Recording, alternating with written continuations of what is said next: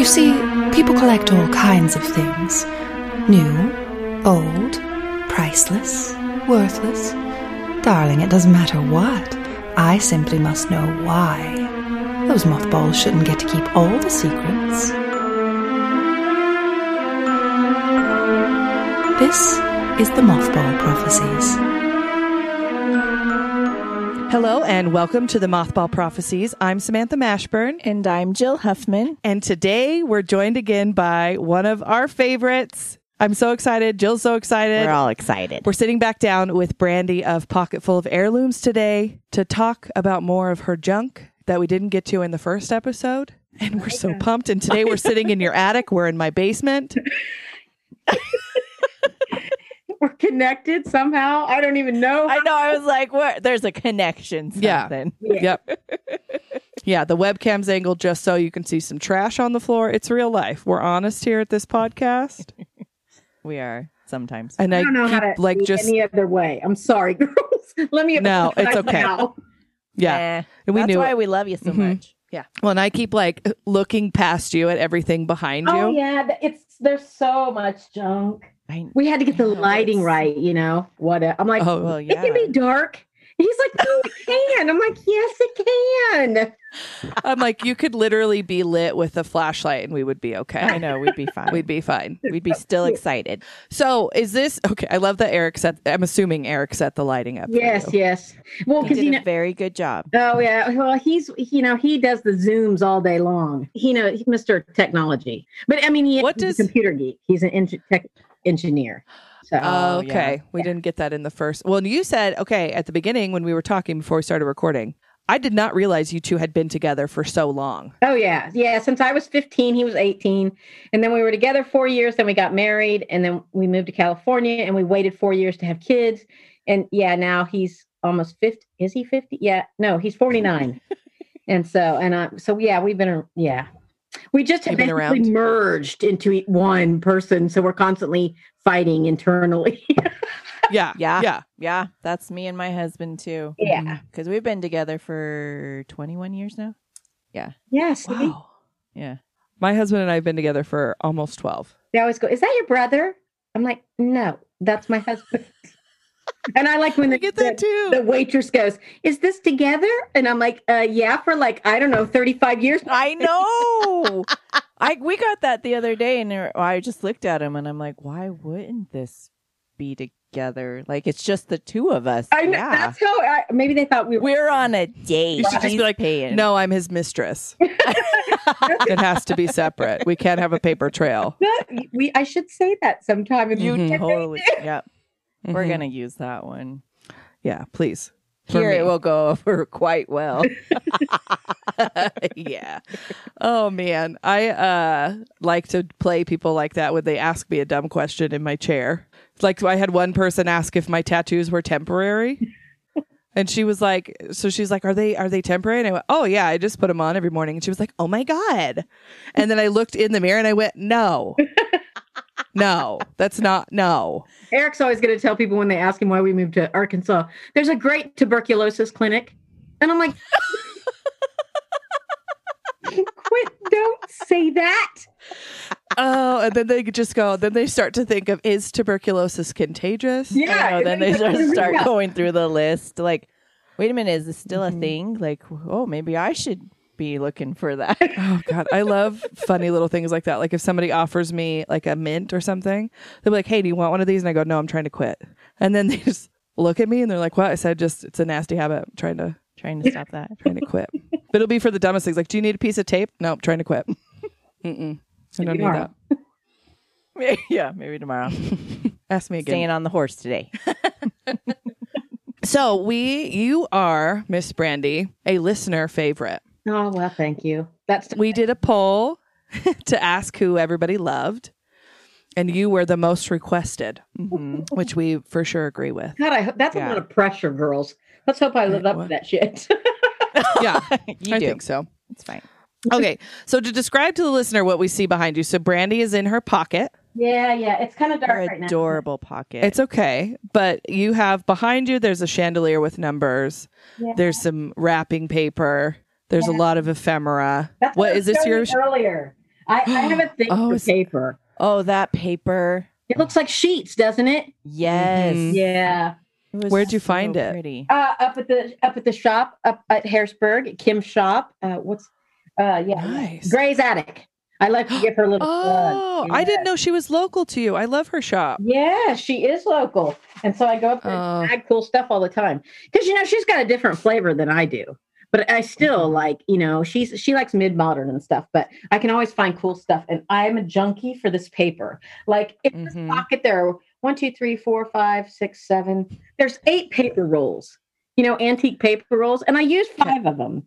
But then I Yeah. start buying them because there's paper on them, and then I'm, oh, You know, it's because of you that I bought a fucking gigantic roll of paper at an estate sale this year. You did, and it was really cute. And it's lit. It's like the cute. the yeah. industrial. It's Christmas themed, Yeah. like seasons greetings, and it's like this thick. Yeah. And I bought it, and I went. Brandy would be proud. good. Yeah, Brandy that's would've this. exactly what she did. she texted me and she's like, "Jill, Brandy would be so proud of me right now." Mm-hmm. And then she sent me a picture, and I'm like, "Yeah, she would." My mom's always like, "That's nice. What are you going to do with all that paper?" Wrap your dead body in it if you don't stop giving me sass. Make you beautiful. my God, I'm going to light it on fire. there you go. I love it. Well, it's one of those things too where I'm like, I can't let this just die. No, because you know it will just go in the garbage if you don't take it. Yeah, and I some things the, the smallest crap I will buy and bring home, and Eric's like, and I'm like, because it's cute, and I didn't want Mhm. somebody to throw it in the trash. Yeah. Yeah. Okay, but what are you going to do with them? Like, I don't know. There's so much of that sitting around here. Oh my gosh, it's just stupid, stupid stuff. stupid. But I mean, I can say, you know, the way you put these seemingly meaningless bits and bobs together, like, okay, I know you're not selling them, but they were a bigger hit than you expected on your Instagram, the Putz houses. Oh yeah, my nasty With- neighbors. That's what I call them. Yeah. Nasty neighbors. Oh my God. With the faces. So she has Yeah. We'll post Yeah. some pictures of them. She has putz houses that have if you if you go back to Brandy's episode page, we have there's a wench wall that she has, and these are like little wenches. Yes. They're ugly people inside these houses with nasty little sayings in them. Because I just, you know, I love the holidays, but uh, you know, I'm going to be honest. I- Do it. If it just, if it just went away tomorrow, I would be okay t- with that too. You know, because I Mhm. just, it's so overwhelming for so many people, and it's Mm. just. I don't know. I don't, it's just overwhelming. And sometimes you can see that on people's faces when you pass them. And I'm like, God, if Chris, if spring would just come, they'd be okay. I don't know. It's just the holidays. Mhm. When my kids were little, it was great. But now that they're older, I'm just like, yeah, this could go away. Mhm. just- Mhm. Yeah. Agreed. So the put Yeah. houses are kind of like that thing. Just kind of like, like, hmm, I'm going to stick this out and see if anybody pays attention. I love it. Well, it gave me an idea because you, as well as some other sellers, send pictures with your packages that people order from Yes. you, which I adore. And it- that's one of those now I can't throw them away. Yeah. And um, I was like, when I saw that, I have a whole bunch of Kodachromes that would make excellent window panes in a putz house with the light on the inside. Yeah. to a, Oh, that would be Do cool. it. Yeah. So Good job. I love Keep them. I did sell peeled. a couple last year, I think, because some people wanted them. You know, they sent me messages and they wanted them. And, and I'm going to do the the giveaway for some because I pulled a bunch of them out of the thing. And I'm like, she told me how to do this giveaway. And my husband has to help me do that because I'm not sobby. yeah, Thing. But It's yes, okay. we are. I have them set aside, and hopefully Monday or Tuesday we can do that. We can do a giveaway. yeah. Oh, fun. I don't put them all out because I had I got a huge huge lot of them, and I did a bunch of them, and they they were in a drawer somewhere. So Do you find those at a lot of sales, or do you, are you making them yourself? oh no, I found they were real putz houses that I found a big Wow. box of them, and so I was just like, and I sold some of them that were in really great condition with the mica still on them, but then Yeah. weren't. So I was like, oh, I have mica snow, I'll add snow, and because you know you have to take the bottom of them off Yeah, and then put it back. Mm-hmm. Yeah. I I make putz houses for fun. You do? Yes, I just which she can't.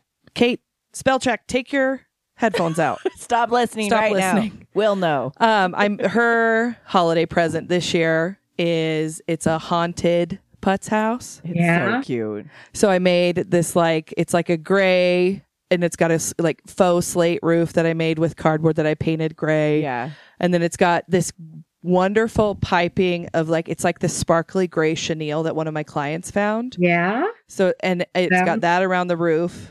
And then there's a googly eye in one of the windows, and I lined the inside of the house for because I tissue paper the windows in my putz houses. Yeah. But I have my grandmother gave me an entire stack of Japanese rice paper napkins Those would work perfect.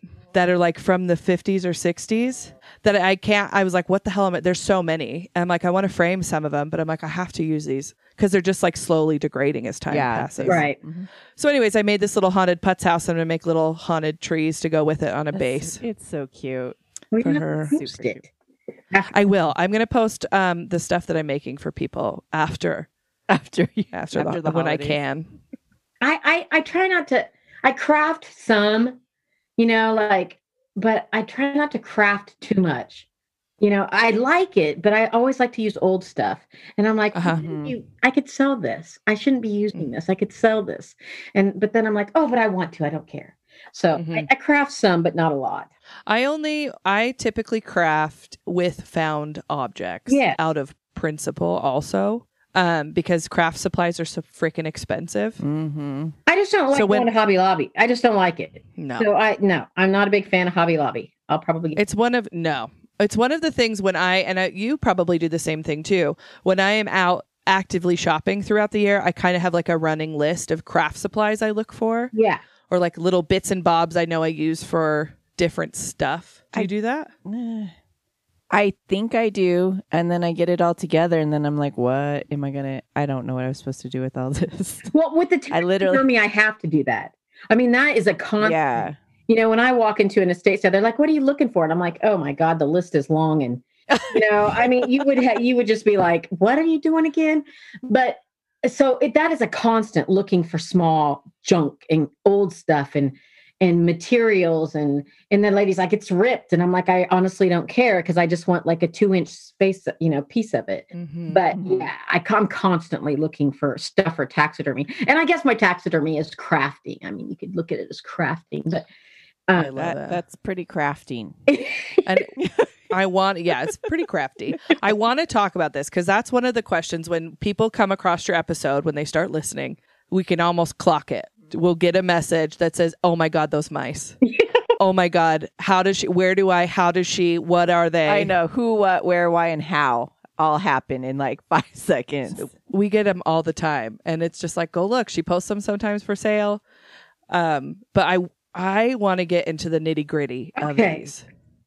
So I know you like weird stuff, but like what connected in your brain to go, let's put these here? Like, was it just because it's funny and you're just like, let's do this? you know, I when I started doing taxidermy, I just I just loved the whimsy of it, and it really like all plays out in my head, like these Mhm. little weird animals and their stories, and it just I hide away in my studio, and I just they become real to me, which is so bizarre because I'm not into make believe friends.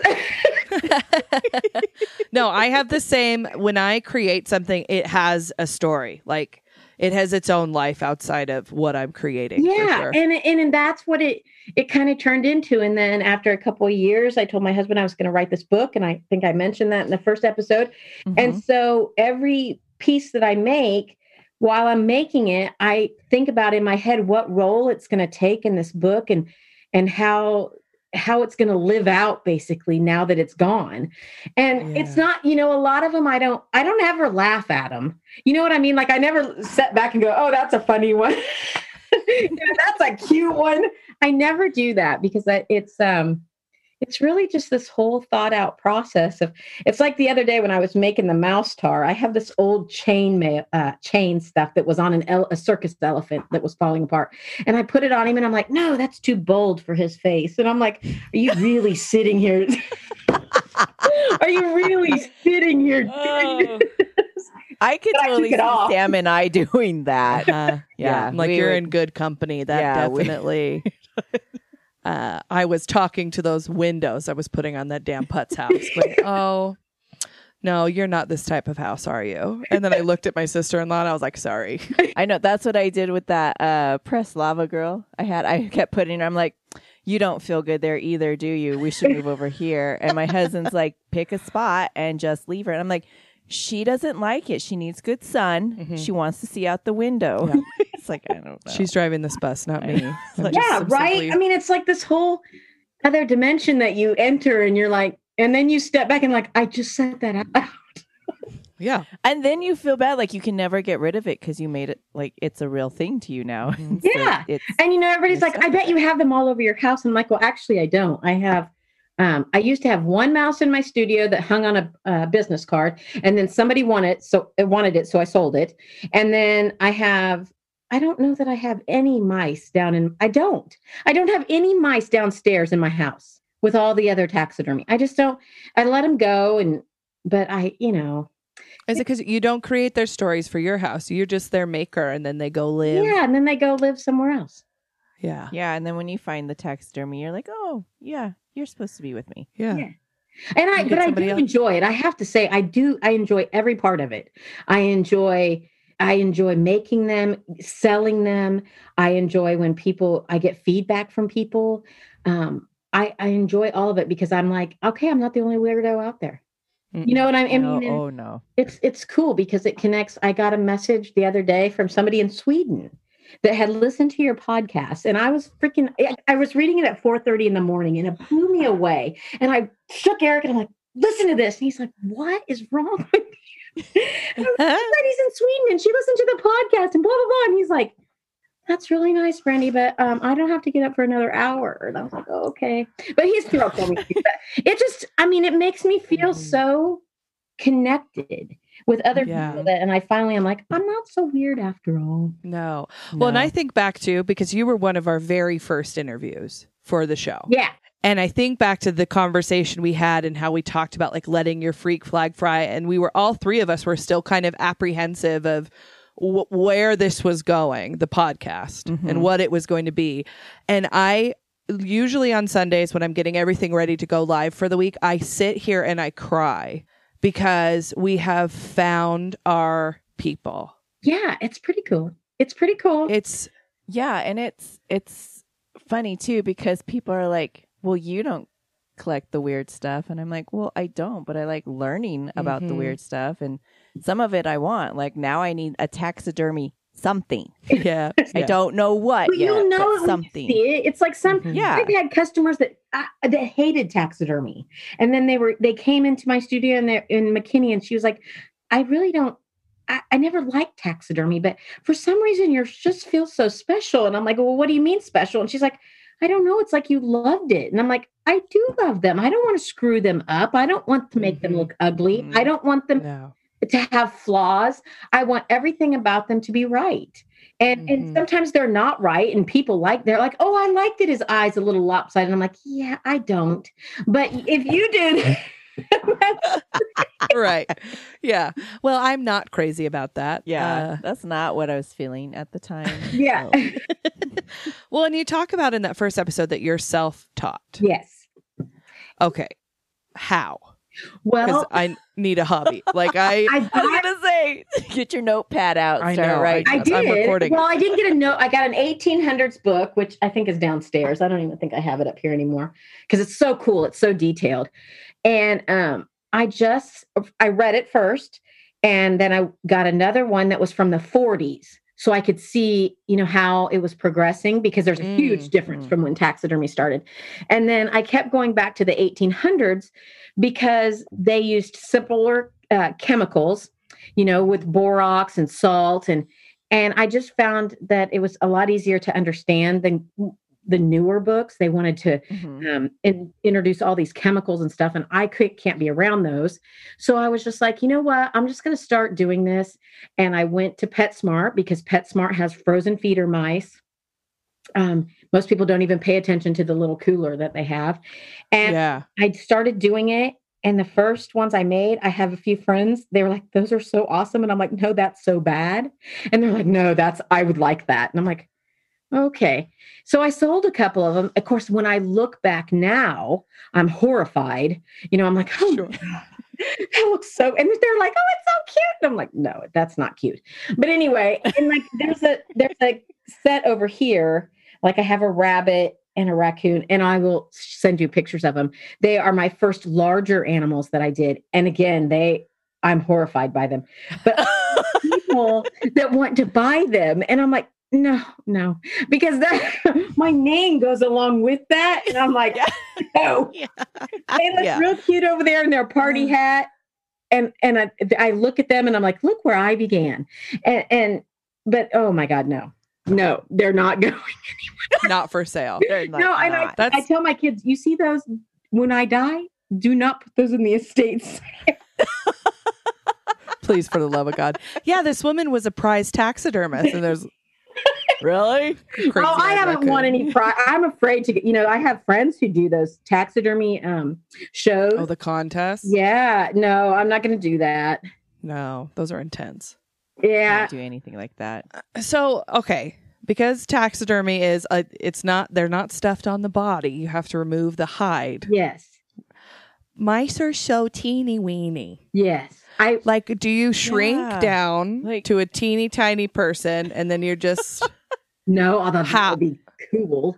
No, Yeah. It'd make life have to do easier. Any of that? I taught, you know, I taught taxidermy down at Uncommon Objects when I was in Texas, and we would have a class of twelve because that's about all I can handle, helping people, and it's really not that difficult. I mean, I had people that, um, now there were some that were, you know, that didn't turn out so well, but they were nervous, and when you're nervous, Yeah. you get hot, and when you're hot, working with a dead animal is not a good thing. But anyway, um, Yeah. there were, I, I think my youngest, um, my youngest student, I think she was eight. She was either eight or nine, and she did a fabulous job. I mean, I was blown away, but I was like, look at her go. Her, she wanted to learn, and her mom came with her. But um, it's really not difficult if you have a. I use razor blades instead of scalpels. I buy scalpels for my students, but I use razor blades, and it's really once you get the hang of how to do it, it's really not hard. and do you do you so do you put them back over a form? Do you make the forms I do for make their the heads? forms. Uh, you can't buy mouse forms out of the taxidermy catalog. Um, so yes, I make the forms, and in my class, I would teach people how to make them. And you just use wood wool and batting, and um, let's see what else do we use? Oh, and string. I mean, it's really a simple little thing. Wow. Body, and you create what it looks like. Some people are are better at it than others. You know, I would have people who had great, uh, and you try. I'm like, look at your mouse, look at your clay, look at your mouse, look at your clay, and then you know because they'd have this great big ball of clay, and Yeah. that's never gonna fit in his head. so, it's all scratched out. yeah, Like, yes. I- and so then they were like, "Oh, I get it now." And I'm like, "Look how tiny his head is, and look how big your clay is." So, yeah, Yes, not a rat. This is a mouse. this is a mouse, right? And you got to shut that mouth of his. You don't want it wide open from the clay. Eyes stretched back. yeah, Looks like like he's- it's been wind blown. Like like you know in the movie Total Recall when they go outside on Mars and they're yeah. I'm like, you got to have a little skin there. Think about a face. just a little, little face. Yeah. and do you use glass eyes? we, I use glass beads, jewelry beads, because again, Oh. you can't you can't buy you know mouse eyes from the taxidermy Yeah. the taxidermy place. So all of it's handmade. Um, all of it you can get at the craft store. That's what I tell people that that come to my class. I would always tell them the best place to go um, is an estate sale. Because batting is ridiculously expensive for that great big bag that you're not going to need for your two mice. So go Mhm. estate sale, find batting. You know, you may want to buy new thread because old thread breaks. Um, needles, scissors. It's very simple. Wow. I've always said that I might do a class online, you know, where people log in and pay. And then, I mean, I really, it, first of all, I did it for, I think, two years. I, d- I taught classes. And out of those two years, I probably only had maybe five men. The rest of it, it the rest of my um, people were women or teenage kids. It was so crazy. Like Wow. one women, uh, one group of women, they were teachers, and every month they got to pick. I don't know if I told you guys this or not, but they they picked where they what they were going to do, what activity. You know, Uh-huh. one woman would pick one month, the next woman, and one of the women wanted to learn taxidermy, so they all had to come.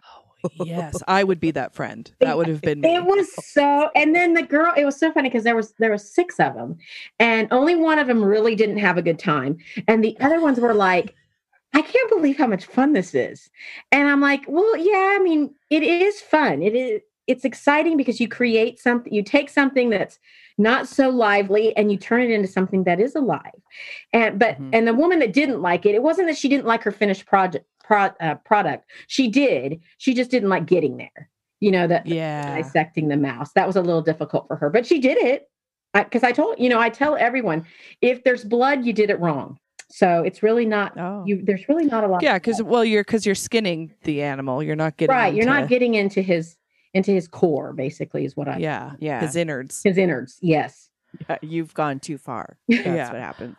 Yeah, yes yeah. yeah it's a That's lot where the stink you'll, comes. you'll have a pink mouse yeah Oh yeah. Yeah. And so, do you dry them during that class? Like, do you rub like the borax and salt in well the they'll have before? they have borax but then they take it home with instructions that their mouse will probably be dry in three to four days and this is what they need to do turn their pins hold their Wow. ears so yeah here i'll Huh. get it so we'll deal with this mouse tar so Yes, like, if see it. someone were to make this mouse tar because they they would bring props to these classes they would bring whatever they wanted to create it wasn't like we just created a plain mouse and so um, they would bring their props and i would go over with them how to mount them on whatever they because some people brought you know they brought cars they brought little stools and then of course i would bring a bunch of props too oh my and god! So, and then they they they would go home and their pins would still be in their mouse, and you have to turn your pins so they don't get stuck. And um, whatever props you have, depending on how heavy the props are, is when you put them on the mouse. Because you know their little arms are so fragile that you sometimes you Here, bring him up a little bit into frame. I, in we can't front- see him. see 'em? Oh my god! This is Oh. one you just made the other day. Yes, this Oh one my already sold. god! So he goes to the UK on Monday. I have to list. I love him so much. So for the listeners at home, we're looking at a This is a mouse anthropomorphic mouse zebra, mouse A tar. mouse tar. Oh Tell my us about him, Brandy. Um, this is an 1800s. Well, they were made in 1890 to an around 1910 composition uh, animal, which he was a zebra originally. So I cut him off. I cut his head off, and I'll use his head for something else. I used to make jewelry out of the heads, and I think I, I have yeah. So when I make Says the woman who said, "I don't craft." Oh, But it, I don't call this crafting because I, I, I guess that's totally crafty. Oh, I so love that. like this. Oh my god! I would make with the Oh. lift it up. Just a bit. just lift it up a little bit. Oh There you you go. go. Oh my god! Yeah. Oh. Oh, my god! That's so damn cute. You Yeah, are 100% a Cuckoo's crafter. blockchain. Okay, so let's get back to Texas. Kook. I quit doing jewelry because people copied it, and I and I used Oh, Yeah. Oh, jerks. so I quit making jewelry. Although I like I- making jewelry, it's fun. I make little teeny tiny miniature dinosaur taxidermy mounts with plastic dinosaurs. Yeah, Oh. And I put so I cut the dinosaur's head off like above the shoulders. I have a bag of miniature dinosaurs. Cut it off and I mount it to like a button or an old necklace pendant Yes. Oh, cute. And then surround it. And I made my mom this like it's like you know those dinosaurs that have like look like their brain is on top of their head oh, with yeah, the yeah, horns. yeah, Yeah, yeah. The Allosaurus. I made her one of those, but it's like a seed bead necklace and like a bag, and it sits on top of an old earring in her classroom, and it's like this big.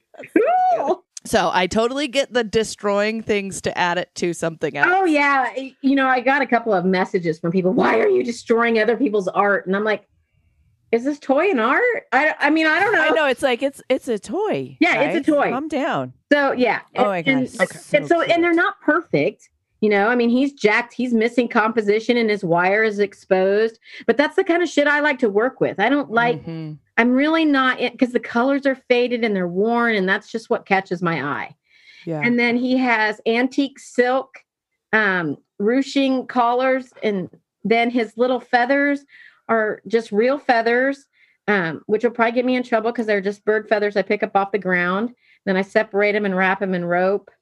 And this would have had lead in it, the little his little wooden thing. But yeah, and these are a part. They play a role in my book that I have in my head. So adorable. I love them so much. What's his name? Does he have a name? Um, no, I, just mouse tar. Just Mouse Tar. Yeah, I make. I've, I've sold several of them, and then I I found some more horses, so I got to make some more. But So yeah, cute. so anyway, these people they would take their thing home, and they can take it on their mounts, whatever they mounted it to, or a piece of styrofoam. Because sometimes they're like, I don't know what I want to do with him yet, and I'm like, you have ab- about 24 hours to decide. you know, this is not a week the later clock is ticking. Right. The, the clock is ticking because he is going to dry. See, like right now, he's not fully dried. That's why the lady couldn't have him on Friday.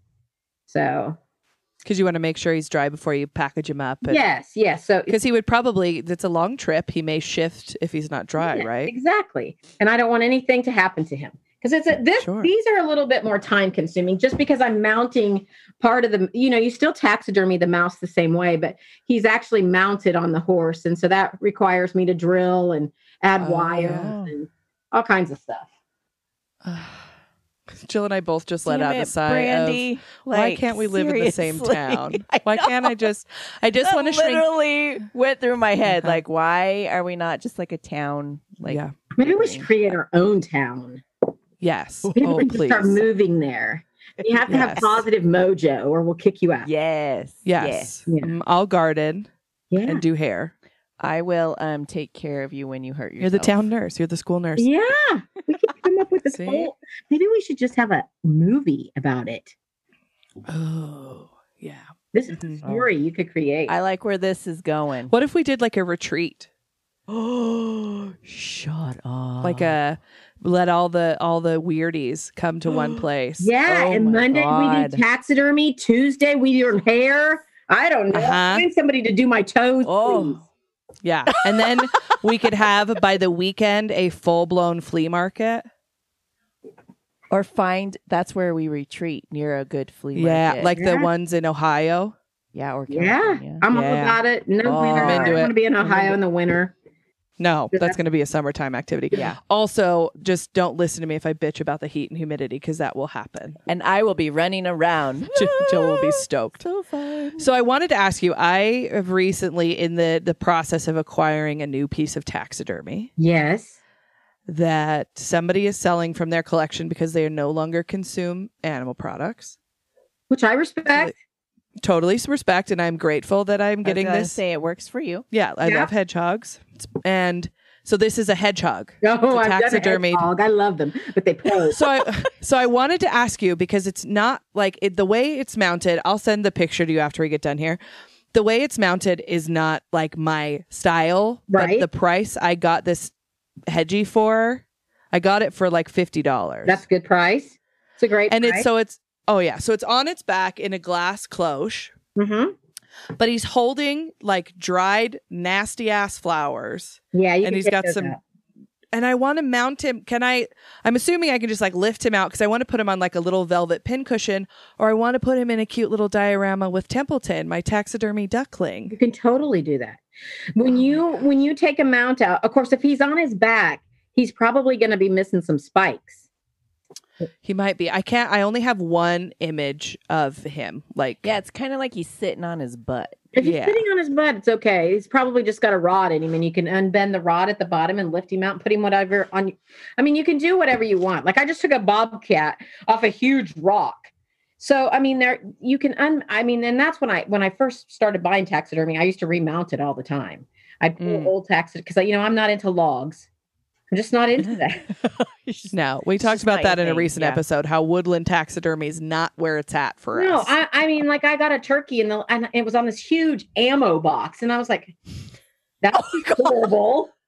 I mean, seriously, This is how I died by this exactly. ammo. And then they, I didn't even know what they thought they were doing with the ammo box, but they had painted it camo, and I'm like, "Oh, this poor turkey." He was begging, Oh, so I took him yeah, off. he needed a good home. Yeah, and now he's mounted on an antique book. He looks nice. Uh, he comes out at Thanksgiving. You know, I think I saw him. You posted Oh, him yeah, on yeah, your yeah. Um, seen him. house account. Yeah, Yeah. yes, he was on the table. cute. But yeah, so you can remount them easy, easy peasy. You just need to. Oh, How do you clean him? Like, like you do you need to like dust him? Like My if you turkey? get like an yeah, like how do you clean it? How do you? Yeah, I how do you clean, clean? them with the Swiffers.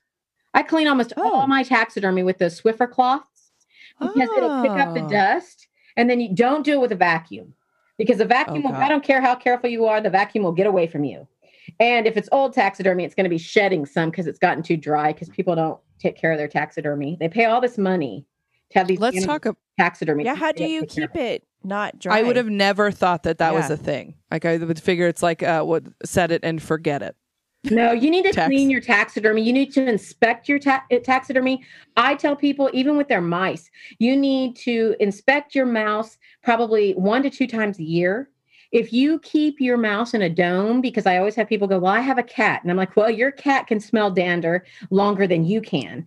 They're like, Okay, well, I'm going to put him in a dome. And I'm like, Okay, that's fine as long as you keep your house at the same temperature all year mm. round. But if you don't, you'll want to take that dome off, let him air out a little bit, and inspect him and make sure he doesn't have bugs.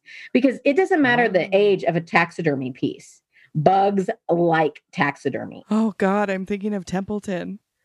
Poor little Templeton. Oh God, I've never, I've never given him a physical. yeah, you need to. You need to Oh, no. up, make sure dust. he off. needs an annual physical just like you, Sam. I know. I got to give him his tax smear.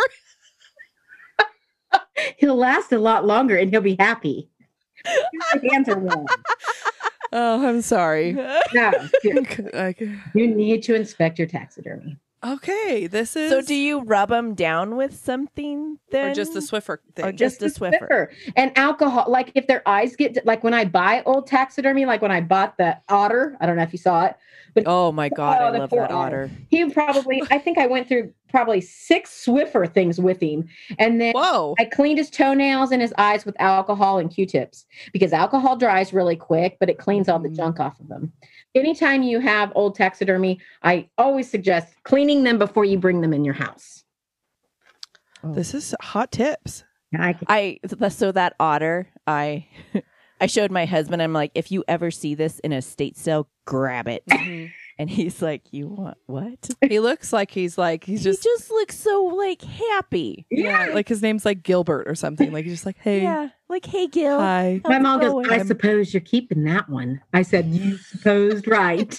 Yeah, mother. you do not get rid of that one, mother.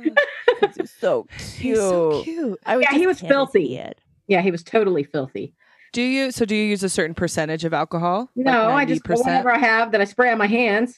Yeah. Yeah. Good to know. Yeah. Now you'll be ready for Hedgie. I'm ready for all of the taxidermy now. I know. Yeah, I feel you know, like you we need to go there black- though to get the taxidermy. Yeah, I I'm into taxidermy, and somebody's like, I'm just not into dead animals, and I'm like, I don't know, I just don't think of them as dead anymore when I get them. Like, Mhm. It's know, kind of like a stuffed animal. Yeah, I Mhm. just I love them now, and somebody killed them, or somebody, you know, they died of natural causes. The older, ta- bigger taxidermy, you know, somebody shot it, so Mhm. I'm not just going to let it rot in the garage. Mhm. not yeah. going to do that. And people are always like, and I'm like, now it's forever loved. And if, if it's me loving it or another person, then so be it. But I, I had Mm-hmm. one lady that I bought some taxidermy from, and she goes, My husband shot that 20 years ago, and it's been in the garage for 15. Ever since he died, I took it right back out to the garage. And I thought, how sad. I mean, first of all, he paid mm-hmm. thousands Yeah. of dollars to go on this hunting excursion because these were, you know, big animals. And then Yeah. he paid thousands of dollars to have them taxidermied, and now you just stuck them out in the garage. So, you know, it's kind of my Yeah. I'll step off my soapbox now. If you bought No. taxidermy, take care of it. Damn it. You Yeah. stay on that soapbox, Brandy, I like it. because we're enjoying it. well, and I, you know, I've always wanted to. I'm glad you said what you did at the beginning about the simpler side of taxidermy Yeah. because it's always been something I wanted to do. Like, I like to tinker, I like to do stuff like that. I, you know, I've never been like a scrapbooker or stuff. But- no, I can't think of cute little sayings to put on cups. No, but if I find a dead thing, You're all about it. I mean, why not? I did so. The dead thing, it's not new for me. No, it's not. It is new for me though. Yes, which I'm just proud that I've had a part So of that. Pyrex to taxidermy.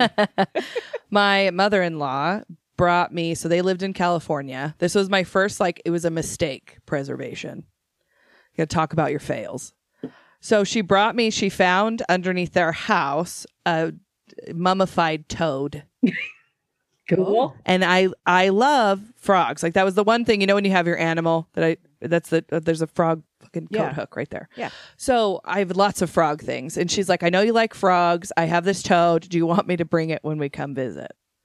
And i was like yeah. She's like i think you can make a paperweight out of it. So she brought the frog up the toad she brought the epoxy or the resin and all that stuff. And he was dried and i like was like looking up stuff on youtube and i did a sealer on the outside of him but i did it i either used the wrong resin Yeah. or i did it too fast because when the resin started to cure and have its chemical reaction it started to like cook the mummified toad Oh. and like reactivated the rot. Oh. So the smell that filled my Oh. basement, my husband was upstairs and I hear him go, "Uh, what's that? Why does what does that smell?" And I was like, "I don't know, things went south in a hurry and this is so hot and it's bubbling." And I'm like my basement smelled like dead animal. and my husband is so patient. He comes downstairs with his shirt over his nose. and he's like, "What the fuck are you doing?" And I was like, "Listen, okay.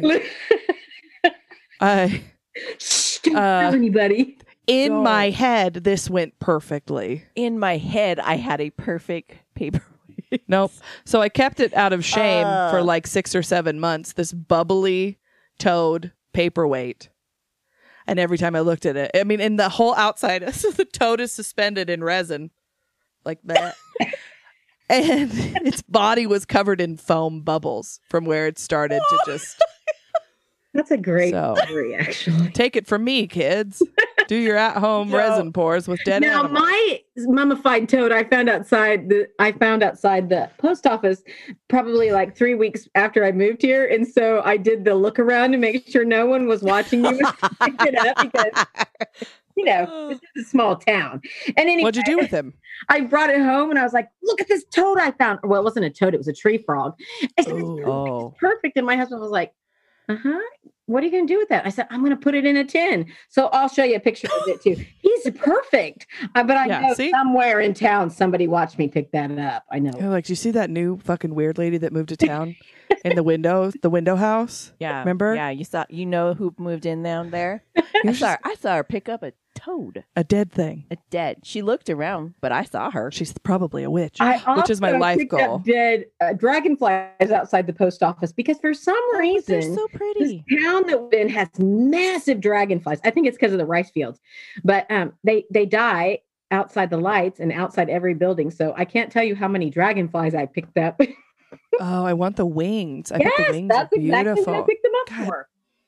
You know that job. Wings on the back of a little mouse. Little Yeah. mouster. There you go. Mm, See, Man, we're fully in your cult. We're done. We're done. Yeah, We're follow- in 100%. we'll have to do. Yeah. It's not hard. I don't let people drink at my classes. I don't. Oh, that's, That's probably, probably smart. Because yeah, I'm like I'm not liable for that shit, so I'm not doing it. um, but no, I think everyone everyone always tells me they have a good time. So yeah, I don't think they're No, we're having a good time and we haven't even done one. Not even doing taxidermy. I'm playing with silly putty. Yeah. I'm practicing my form, Mine's a my house, my mouse form. You got to Yeah. roll it and then stick it in between your fingers because when you grab your little mouse, Oh, his little I nose do sits right there. oh. like this, mom. Yeah, Like just this like guy? that. Nailed it. yeah. Oh, Make sure it's not too big. let me. I know. I. Look. Yeah. Did I do it? Did Yes. I do it? Oh, Good job, girls.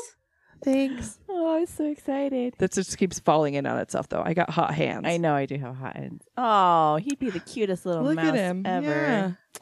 Okay. Wow. All right. I'm gonna have right. to get Sold. We're so there you on it. go. Does Eric ever ask you, like my husband does, when I touch something dead? He goes, "Did you wash your hands?" Have you? Um, my husband, who can't remember to put lotion on his dry skin, asks me if I wash my hands after I touch something dead. You touch a lot. My nurse brain is like, did you wear gloves while you were doing all this? I don't wear gloves when I do taxidermy because the animals are cleaner than the people I have to deal with sometimes. well, you know, because Agreed. they come from the uh, they come from that plate, you know, rodent pro. There's a little rodent pro. That's where I get all my animals. Somebody asked me the other day on the where do you get all your animals? And I'm like, I get them at Rodent Pro. You probably don't want to order from there because it's extremely expensive for shipping and you have to order 50 mice at a time. So unless you plan on doing a lot of mice, they'll go bad. Yeah, like a village. Yeah. So Wow. That's a lot of mice. Shout out to Rodent Pro. I think they own the domain name for that. Hey, you know, when I have to call them and ask for male mice, they're like, why do you want male mice? This is a big deal. I'm going to tell you this right now. I said, because your female mice have too many boobs. And they're like, what? And I'm like, well, when you taxidermy, you don't want eight boobs, right? Because that's a lot of boobs. So I a I lot. asked for male mice, and he's like, but they have, and I'm like, I know we tuck up. Yeah. Yeah. That's easier to get rid of. Yeah, we tucked that. Just right in there. Yeah. I just want to make a mouster with six bikini tops. If you can do that, On the sun. you're hired. Victorian parasol. Oh, on the little chaise lounge. Yeah. Like, You guys have that. Draw me you like have one of your ideas. French Jump girls. on it. I still have some. I still have some customers that send me pictures of their mice, but not too many of them. You know, I think it's a one-time hit for them. But I do have a couple that still send me pictures. Oh man. No, I think it'd be very addicting. Could you what if we just like the office is just filled with mousters? Like we we're like it's just Look just what we did this time, and now I'm gonna do this. Well, because you so you have the the bodied ones, and then you also have the ones that you put on postcards. Yeah, well, the yeah, the cabinet cards, the photos. yeah. So let me here. I'll grab one of those. Okay, I have to ask because it's one of those things I didn't know there was a difference. What is the difference between a cabinet card and a postcard? Okay, so a postcard is a real postcard. They used to have those. It's a real. Brandy's postcard. like, uh, a place postcard a is a stamp on the back of it. A cabinet card is a larger portrait. Okay. Yeah, but Okay. it's the same. You know, like a, a and a postcard. They're the probably the same stock, but there's a postcard you could actually mail. It had a place for a stamp. Yeah. And cabinet I'm cards just a are straight dipshit. from the straight from the what you call it. There's no stupid questions. I know, but I'm just It's just not. I not nothing's a love- I am, but you know I'm not the know-all. I'll tell you that right now. you know more than us. we'll I- fact I check it in the end. um, somebody asked me the other day, how do you know all this stuff? And I spend so much time on websites and eBay and just looking up random stuff. I- I'm sure I've hit a list somewhere with the government because of the crap. you know, right? I'm like, Like you're trying to get on a plane, and they're like, "Excuse me, ma'am, could you step off to the Yeah. side, You, did What you know you you all that visited boron? Rodent? sure. You know you visited Rodent Pro 755 times this Could year, Could you explain why you need a thousand male mice? and why you ordered two metric tons of borax. what are you doing, ma'am? yeah, You're like, oh, mousters. exactly. Yeah. Yeah. So no, Okay, so this guy- use their head. To get back to yeah, we only use their head. Ah, so cute. I. What's that frame? I love that. Is that folk art or is It's it just? gesso. It's just an old gesso wood. So we that's another thing we do. We I got to put it back on this one. But we um, look for old frames and then we cut them down. Eric cuts them down for me to make frames that actually fit. Oh, and that's the biggest problem. Oh, finding stuff. It's that when Brandy, talk about you're just. You're like blowing our minds Yeah. right now. Mhm. with yeah. Because I found frames before, and I'm like, "That's too big." That's Never the s- thought I could cut it down. Yeah, then you got to cut glass too, though. So it's kind of a well, you don't have to cut glass for your taxidermy if you start that because you can't have glass. Doop, doop. Well, we could, but we have to make a shadow box. Yeah, I'd be like bubbled. Yeah. Yeah. But no, we cut them down. And I actually asked for Christmas. This is so lame and weird. They now have these miniature table saws. And I'm like, this is what I want for Christmas. And my husband was like, uh, Wait, what? Where's my phone? look it up, man. They're so Holy cool. shit. Table. Next time we interview, I might not have a finger, but I, just keep some pressure on it, and then get the tip in the ice. I'm- I- and just head oh, over. oh, this is my As long as you My- keep it in the my ice. old my town neighbor. nurse talking to me now. I got to listen. Yep. She's on the board of directors too. oh my god! Let me see. Holy Ah, shit! Now It I looks like an one. easy bake oven, of Right? circular saw, table saw. So I said, next time we talk, I probably won't have fingers, but we're going to Eric, try. if if you don't deliver on this, you got to get a little tiny miniature push bar. Yeah, oh, yeah. Yeah. Yeah, yeah. Oh, yeah. yardsticks. No, I have a drill press, and that impressed my my mom. Was like, "You know how to use a drill press?" And I'm like, "Yes, mom." And of course, my dad's in the background. Jesus Christ, Linda, you're not an idiot. Oh, you should be. If you could be a fly on the wall with my phone conversations. Oh, um, I would kill for that. That Yeah, Jesus Christ. Oh yeah. Yeah. my dad's so grumpy. I oh, I'm obsessed with this. I, love it. This is fantastic. I gotta I gotta tell my husband, okay, scrap everything else for Christmas. if you don't deliver with a miniature table saw. I can't I wait. feel like it should come up with a bucket so you could put ice in just in case you did take your finger off. you know, off. okay, speaking of the the finger off. So our o- we rented a house on the numbered streets when we were first married. This little tiny cute 1920s bungalow. It was 700 square feet. Ooh. I can do Yeah. it. It was so cute on like a full wall of like built-ins with the fireplace Uh, and the coved ceilings, and then in the had the phone thing that was set into the wall. I have one of those in my house now. and I had um I have this rhinoceros ceramic rhinoceros faux mount that I hang as like faux taxidermy, and it was in that little guy. But the reason I say this is the houses are really close together on the numbered streets.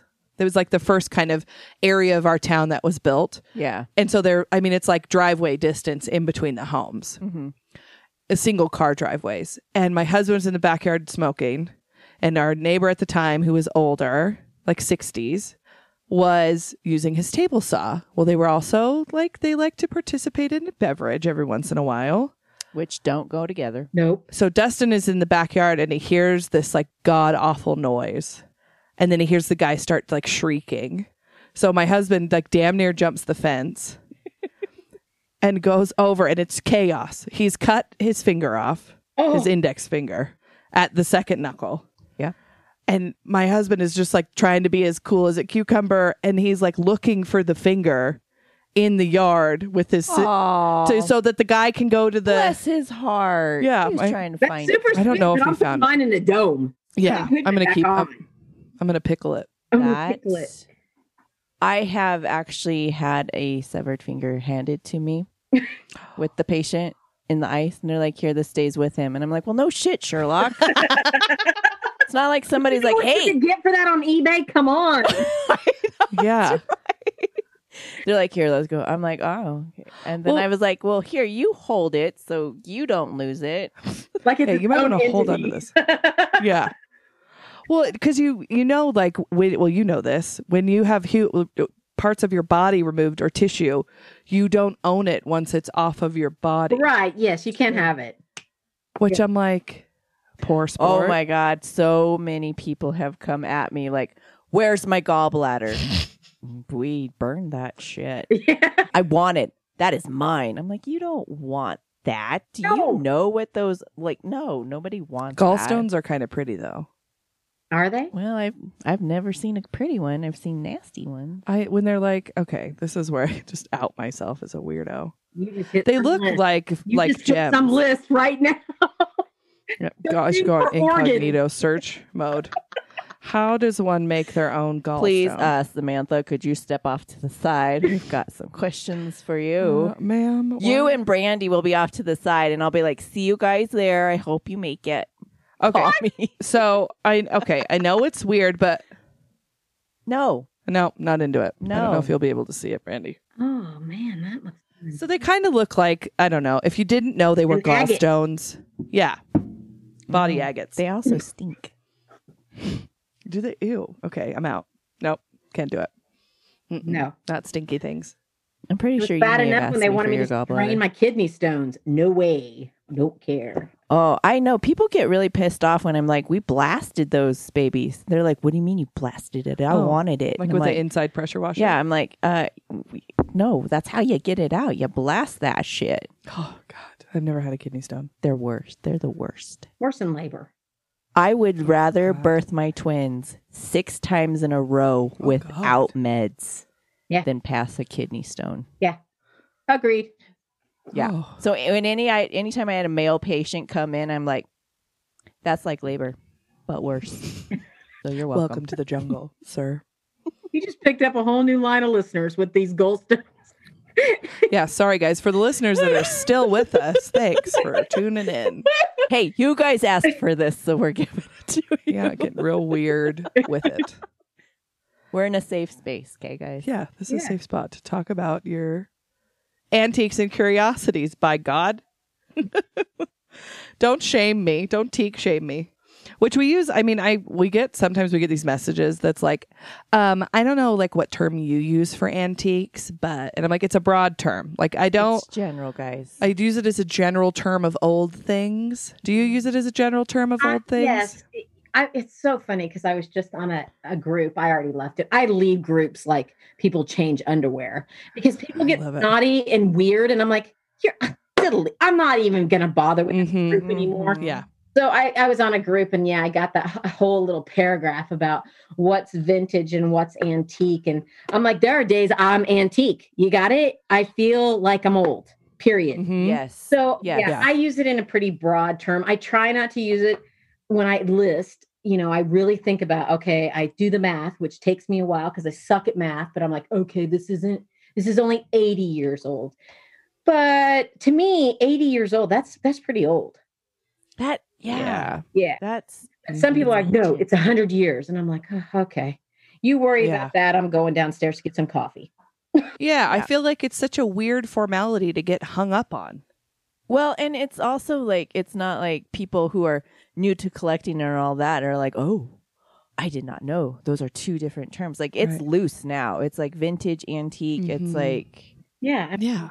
We we're in 2020 now, which has been going on for like 10 years. So yeah. So is this relative. years in our antique. we are vintage ourselves now Oh, because of 2020. yeah. So So. I'm just, you know, there are so many people on a high horse about so many things that Uh-huh. I'm just not going to get on a high horse about freaking junk. No, and those It's those antique groups on Facebook, some of them are so toxic. Yeah. Oh, I had to Yeah, leave the it- house page. I've left three antique pages. Um, I just, I'm like, is this really what you guys do all day? I mean, are these keyboard Mhm. warriors that just jump on? And I'm like, Well, and that's just it. If they were to come to you face to face, they'd never say a yeah, thing. They'd never act like that. I would hope not. I don't think Well, if they, they would did, I'd they punch them in the can't- They don't leave their house. But yeah, I'm not that. I'm not that person. And if someone educates me on something, uh, bravo. You know, I'm not gonna. I'm gonna Yeah. take that that whatever you're giving me, and I'm gonna run with it. I'm gonna look it up. But you know, to sit there and get rude with people and be on some kind of major soapbox about the age of something or what period it's in, and I'm just like, you know, I do my homework, but Mhm. some it's just like in school i didn't always get it right right. Well, and there's lots of antiques and vintage items, like a lot of stuff that's not marked or it was never marked because the maker thought this is never going to be of any value. right You know, and that gets even hairier. And if you're just learning in this community how to age stuff or identify or whatever, and you're greeted with that type of abrasiveness about a simple fuck up, it totally sours the whole experience. yeah well and you Yeah. can't i mean it's like i tell somebody they'll say well how old do you think this is and I, i'm like well from the paper that was around it where i found it the estate sale i was at you know because sometimes that's how i base the age on is Uh-huh. everything else in the house and Me where i found it you know if it was in their grandma's their grandpa's trunk well then i know that it's older than everything in the house but you're right not everything is marked and and there's Yeah. a lot of copycat you know german things were made earlier and then japan came along and mass produced everything and and at first japan did a really good job of copying things and then as the years went on they just said screw it and who cares about the mold if it's filled with leftover resin or not or celluloid we're going Right. to it anyway so i just i'm one of those kind of people that if you love it buy it and i'm that way i don't care Mhm. so much that it was versus 1920s versus 1940s. I'm just not that person. If I like it, I Mm-mm. like the color. You know, I Mhm. used to warn people in Texas because you can leave something in the sun in Texas for two weeks and it looks 100 years old. So I Yeah, used to I tell people all the time, you know, they're like, well, how do you know? And I'm like, well, some things you don't know. I mean, if you live in Texas and you leave a piece of wood out that's painted, it's going to get chippy over the summer. That does not mean Mhm. that it's 40, 50, 60, 70 years old. It means it's two weeks old. Yeah. You know, you just, it's one of those things. I just, I try my best. That's what I tell people. I try my best. Mhm. And Mhm. sometimes I'm not right. So if you know, Well, that's what anybody can do is just try your best. yeah. Yeah. And, and, and I, and I have had a couple of people correct me. Um, and I have, I've had a couple of people, you know, I sold those little, these little tins, you know, these Oh, I love Oh, those yeah, so those much. are so fun. Yeah, so I found a whole cabinet of these, the original cabinet, and it had four drawers, and every drawer had these lined in it. And a Mm. lady said, "I think these are replicas because the inside is so clean." And I'm like, Oh, I think I saw that. Was that a comment on Instagram, wasn't it? yeah. And I'm like, well, I will show you ones that aren't perfect. Those are the ones I'm not selling, or the ones that are too decayed, because there was a ton of them that were t- too decayed to Yeah. sell, because whatever was in them had gotten moist and then it, you know, ruined them. Mhm. But I, I, they're not rep. I'm not going to sell you a replica. I'm going to try and do my best to sell Mhm. vintage and antiques because that's what I like. I don't want to replica Yeah. nickel. Yeah. Well, and like we went to an estate sale, Mhm. and this woman had like everything we bought was in amazing condition. Mhm. Like I bought like a metal cabinet, and it looks brand spanking new, Yeah. except it has some rust on the bottom. And I somebody had messaged me on my own my personal Instagram asking um what store I got it from because that couldn't be a vintage one because it was in too good of a shape. Yeah. Well, this woman, so she was 90 plus years old, Ninety two. 92, no children, no family, lived on her own, and stuff just kind of started accumulating in her home. Well, her, okay, the stairs to this house is like the Oh, basement. God. We're like climbing a ladder. It was danger. It was literally like this. Like the angle was so steep, you were on top of yourself coming back up the stairs. So everything in her basement was damn near untouched because she couldn't go down there Yeah. for probably the last what 30 years. Well, Linda had said she was still doing her laundry because the washing machine and stuff were down there, and I think maybe she fell or something. That's when they were like, "Nope, Oh my god. You're I can't done, believe she was still going to that basement. yeah." But see, I- that's the difference. I mean, you have people that take care of stuff. And Well, they yeah. every Mhm. Christmas, they put the ornaments right back in their original container and they Mhm. put it in a box and they wrap it. And then you have, oth- you know, you have other people that just throw that shit and they store it in the garage and it gets hot and the paint flecks. And it, Mhm. you know, it just really is hit and miss. It's never, you know, I have had people go, well, that looks too new. And I'm like, I can't help it that the person was anal retentive and did everything. well, that's just it. Yeah. Some people wanted to take care of their stuff, Yeah. And this house had nothing newer than probably 1980. And that was pushing it. That's pushing it. Yeah, Yeah. And, 'cause But it was she was like the one and done type of person. And some of those, that's how they lived, though. They weren't going to waste Mhm. their money on something that they already had, especially No. when the thing that Yeah. they had still worked. You know, I mean, I yeah. can remember when we were little and my mom had olive green um, washer and dryer, and she was like, I would still wish I had it because it lasted forever. But, you know, I mean, you go into some people's house and they still have all of that stuff. It all still works and it all looks new. Mhm. yeah. Her washer and dryer were was like a burnt orange Mhm. color. Yeah. Isn't that It crazy? awesome. It was awesome. My husband was like, "We should take these too," and I'm like, "No, we don't need those." Oh, and I wanted her kitchen. It was like they were like chippy pink Yeah. cabinets. Chippy pink cabinet And the and the sink. Mhm. the sink was this pink that you love. Yeah, Yeah. Very it was so cool. cute. It was a cute little house. It was it was um very fun. And speaking of estate No. sales, Brandy. You've done the Are you estate sale walk Down walkthrough. on the estate sale. I like looking through it. I need Oh my God, Brandy, she gets. It's like, getting worse, but it's, fun. Bad. So today I reached out to some friends for some help and we're going to do a little different for you Okay. today. We're doing a rapid fire estate sale. Okay. There's One a lot day of sale. options here. Yeah, we're at a flea market. Okay, we're going through the booths, Like, we're do we wheeling have and dealing. five seconds to make a decision, or is it ten? Um, it should be rapid fire, Quickly. like a rapid test, quickly. You We got some wench leaning over you like me, gonna pick it up. And then I would be like, "Okay, ma'am, go ahead and take it." Yeah. so we're we're wheeling and dealing through a flea market. We got our carts. Okay. Yep, We got our sun hats. Brandy and I both have our overalls on. yep. We're ready to party. Wait a minute, why don't I have overalls? You can have overalls on. Is that our team uniform? sure. Let's make it. Town uniform. Yep. Got it. So we're in, we got our stuff on. We're coming up to the first booth, and on the table, there is several different piles, but the ones we hone in on are antique and vintage plastic animals or wooden sewing wheels and spools. I'm taking the animals. Animals. Animals. Whoa, spools. I'm going spools. Okay. Next table, we have a vintage x-ray light box or um just a, a stack of vintage x-rays. Which one do you take? X-rays. X-rays. God, wow. Back I'm getting off, the light box. this is mine. Get out of here. I was here first. Okay, the next one we come to is cast iron toys or um magic lantern slides. Magic lantern slides. Catherine Oy. toys. I don't even know. I mean, you mean I? Well, let's say. or- or lead toys. Because if they're lead toys, I'm going with lead. Okay, yeah, that's there. I'm taking the lead You, toys. you took a little nibble on it, and you're like, "This is lead Yeah. for sure." Just licked Licked it. it. Uh, what was the other one?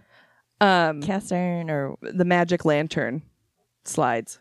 Oh, I don't know if you've seen those. Have you seen those? no. Oh, I they're so I cool. know- Let me show I you. think I know what you're talking about, but I'm not. I, I think you would go with those. Like that's what my gut is. They're like tiny. Oh boys. yeah, They're like yeah, that's what I- tiny. yeah, yeah, that's what I want. and you would slide it over the light in the Yeah. lantern. yeah, Yeah. that's what I want. Okay. This next one is there's a bucket of glass eyes or a bucket of tiny bisque dolls. Eyes. I'm going with. I don't want either. Eyes. You don't want either? You're No, passing? No, I'm Oh passing. come You on! guys, You have a friend. That's the. Never passed. fine. I'll get the doll parts. Okay. All right. and y'all can share. Okay. All right. Okay. We got it. Okay. This last one has to do with furniture. Oh. There is a beautiful mid century modern sectional or an egg cha- chair. What? What did I do to you? I didn't do this. This is from this is a listener submitted. I'm going to take the sale. egg chair. Ooh. That is, that would be something you had in your house. Hey, listeners, I'm mad at you right now. oh, ugh. Horrible at furniture. Ah, the sectional. Oh, yeah. I need to Yeah. learn more about furniture. Oh man, I know, right? I'll do this. Yeah, I'll do the section. Okay, we're almost through. Mm. I already regret that decision. I'd like So- to get some corn at this point if we're at the flea market. Oh, yeah, some crazy corn. And some sweet tea. yeah. yes. Okay, this this is the last one and it's weird. Okay. There is the last booth we're coming to is like medical, funeral, weird oddity kind of stuff. There is a box of teeth, some fake, some real, and um medicine bottles, apothecary bottles. Oh, the bottles. Oh, geez, I want both of them. Okay, I will take I'll get the bottles. I'll get the You teeth. can grab the teeth. yeah, I just sold some teeth today. No. Yeah, I sold Henry's curls and two of his baby teeth. You sold the curls? Yes. I love that. Wasn't that crazy? Oh. That kid had more curls than any girl. Yeah. we had a lot of a lot of curly doodads. So what's what's going on uh with the pocket in the coming year? What is what's your plans? Oh man. You know, I sit down all the time and I try and give myself new. Well, first of all, I always have my monetary goal, which my husband just laughs at, but I do. And it's it's only usually ten dollars more a day. And sometimes it's a little bit more, but that's what I do. And I love that. That seems like such an good goal. achievable I like that goal. I like that. Yeah, and what it takes to rec- to do it. You know, how many mm-hmm. more things I have to list? How many that I have to look at new trends. I have to you know, you have I do all this homework. It, this is not easy. You know, a lot of people think I just do this and it's not Mhm. I work all the time. I when I go to bed, I go to bed at 9:30 and I stay up till 10:30 looking at the internet and looking at what's selling and what's and what people are calling stuff now cuz that freaking changes by every day too. Yeah. Mhm. And um, so yeah, and then I, t- you know, I go back and forth about getting a building and then opening it once a month, like I did in McKinney, because I have a lot of customers who are like, I would come, I would come, but then I'm like, oh, the I just, you know, I don't know. yeah. But my main goal in 2021, first of all, is to uh, do more taxidermy because I kind of let that slip over the last year of um, since moving here and getting acclimated with the weather and getting acclimated just with uh, tons of things. Um, well, and you guys did so much to that house in the first year and of being still, there. I mean, it's still non, it's nonstop. That- That's Yeah. like I've been before I sat down here. I was clean sanding lath outside. So, Oh, um, Where are you putting that? in the kitchen. And we took it, take it down, take the lath. We, we took all the sheetrock down, then you take all the the other stuff down, the plaster down, and then that exposes the lath. But the lath has to be cleaned. So you take it all off and you sand it, and then my husband's putting it back up. I'll I'll post a picture, but it's crazy the amount of time it takes. That Yeah. is very uh that's a lot. yeah, That's a it is a lot. But I don't want uh I I want our house to be different. I don't want I don't want Yeah. sheetrock walls Mhm. in every room. And so anyway, Mm. um, but yeah, that's my main goal is to do more taxidermy and do different taxidermy, new ideas, new, you know, new things I have in my head. Um, I love that. Yeah. Well, and I don't know. goals. I don't know how 2020 was for you. You know, we spoke like at the end of summer and now we're here. I feel like because of the way the year has gone and just it, everything being a literal dumpster fire, has it changed your perspective? Like it's changed my perspective on what's achievable? You Like it that like constraints before were just imaginary weird roadblocks. 2020, aside from the COVID and the loss, was a really good year for the pocket. Good. It was a really good year. Not only um not only did I gain a lot of um good people. You know what I mean? I get Mhm. you can gain likes all you want, but gaining good likes is my goal because I feel Yeah. like slow and steady is what's going to get me where I need to be at, at certain goals that I have in life because I hope to still be doing this when I'm 75 years old. Mhm. And I want the people that are there, I want them to be good people. I, and I don't want them just to be good online. I, I want to see their life. You know, I get so wrapped up sometimes in only the people that follow me. I would like to start following other people. And I put that Mm. out there a couple of years ago. Hey, if you have a page, tell me about it.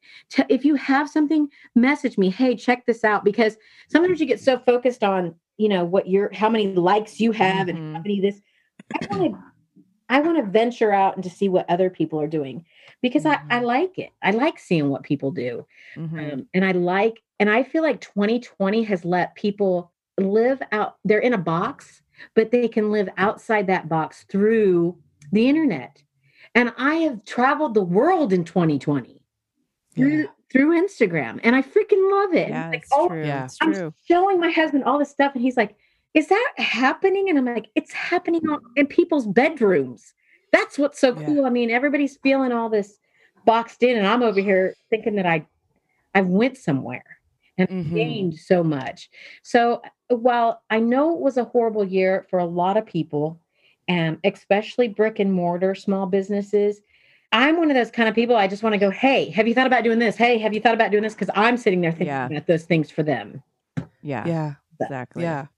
It's definitely been like it's getting now to the point where it's more silver lining y for me when I when I'm looking yeah, back like you on the can year. see the light at the end of the tunnel Uh-huh. kind of thing. Like you know stuff happened for a reason. yeah. And we're getting to that point where we're finding out what that reason is. Well, like for instance, so my couple of wins without this whole thing with COVID and being shut down and having to adjust my outside real job, mm-hmm. Right. I would have never had this much time to dedicate to the show because this it's like a part-time job for me. Yeah, you have Which I don't, but I don't mind it. I love every Yeah, single. It's not a job if you like it. I mean, it is, No. but it is. It's like me. I my husband said you work so hard, and I'm like, I start laughing. I'm like, I really don't work that hard. He goes, Yes, you do. And I'm like, Mhm. I guess I do, but I enjoy it so much that it doesn't make me cranky. yeah. You know? No, I always go home feeling like, oh my God, that was an amazing interview. We met a new Mhm. person that, you know, is a friend of the pod now. Yeah. And like we've met so many interesting people through this. Like I am super introverted and Sam can attest to this. When she first, I was like, I don't want to talk. I will just be there in spirit. But no, we've met, we've had new friends and it's just like, it's opened up a lot. Yeah. Of, And you feel Yeah. like you've grown, even in this thing where everyone's pressing in on you and 2020 is like suffocate, you still have Mhm. grown. And I think Mhm. that, you know, I'm the same way. I don't like to talk. My husband's always, Brenda, you need to talk more. You need to do this more. You need to do that more. And I'm not that person. I'm really not. I mean, everybody's like, oh, but you're so talk. You like to talk. And I'm like, mm, this is for, Right. Yeah. yeah. yeah. Yeah. I have no problem hanging up in this attic all day long Mm-hmm. and not talking to anyone.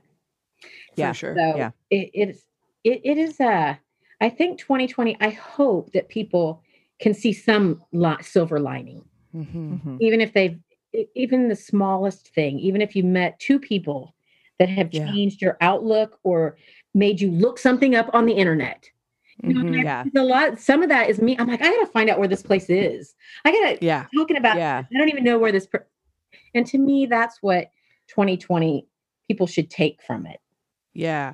2020, I learned to give myself permission to like just enjoy things, even if I'm not really, really great at them. Yeah. You know, just just enjoy this. Just do this. You don't. You know, eh, we live in such a s- strange time where it, it almost feels like all of your hobbies have to be perfect. Yeah, like you almost have to 100% be perfect. Yeah. Before you talk So it- about it. You know what I mean? Yeah. Yeah. It's like you can't put it out there on the clipboard that you're doing this Mhm. because somebody's there to check off some red marks or something, you know, and I'm like, Right. no, I, I'm gonna I'm gonna try and do this. And I may not be any good at it. It's like I always told Yeah. Eric, I'm gonna try and learn how to paint. I can't draw a circle, but I'm gonna try and learn how to paint. And he's like, somebody will love it, Brandy, just do it. And I'm like, maybe maybe I can do that this year because I have Mhm. all this, you know, all this new energy from being cooped up that I can Mhm. that I can explore something else. For Yeah. sure. Yeah. I love that. Somebody will love it. Yeah. Yeah.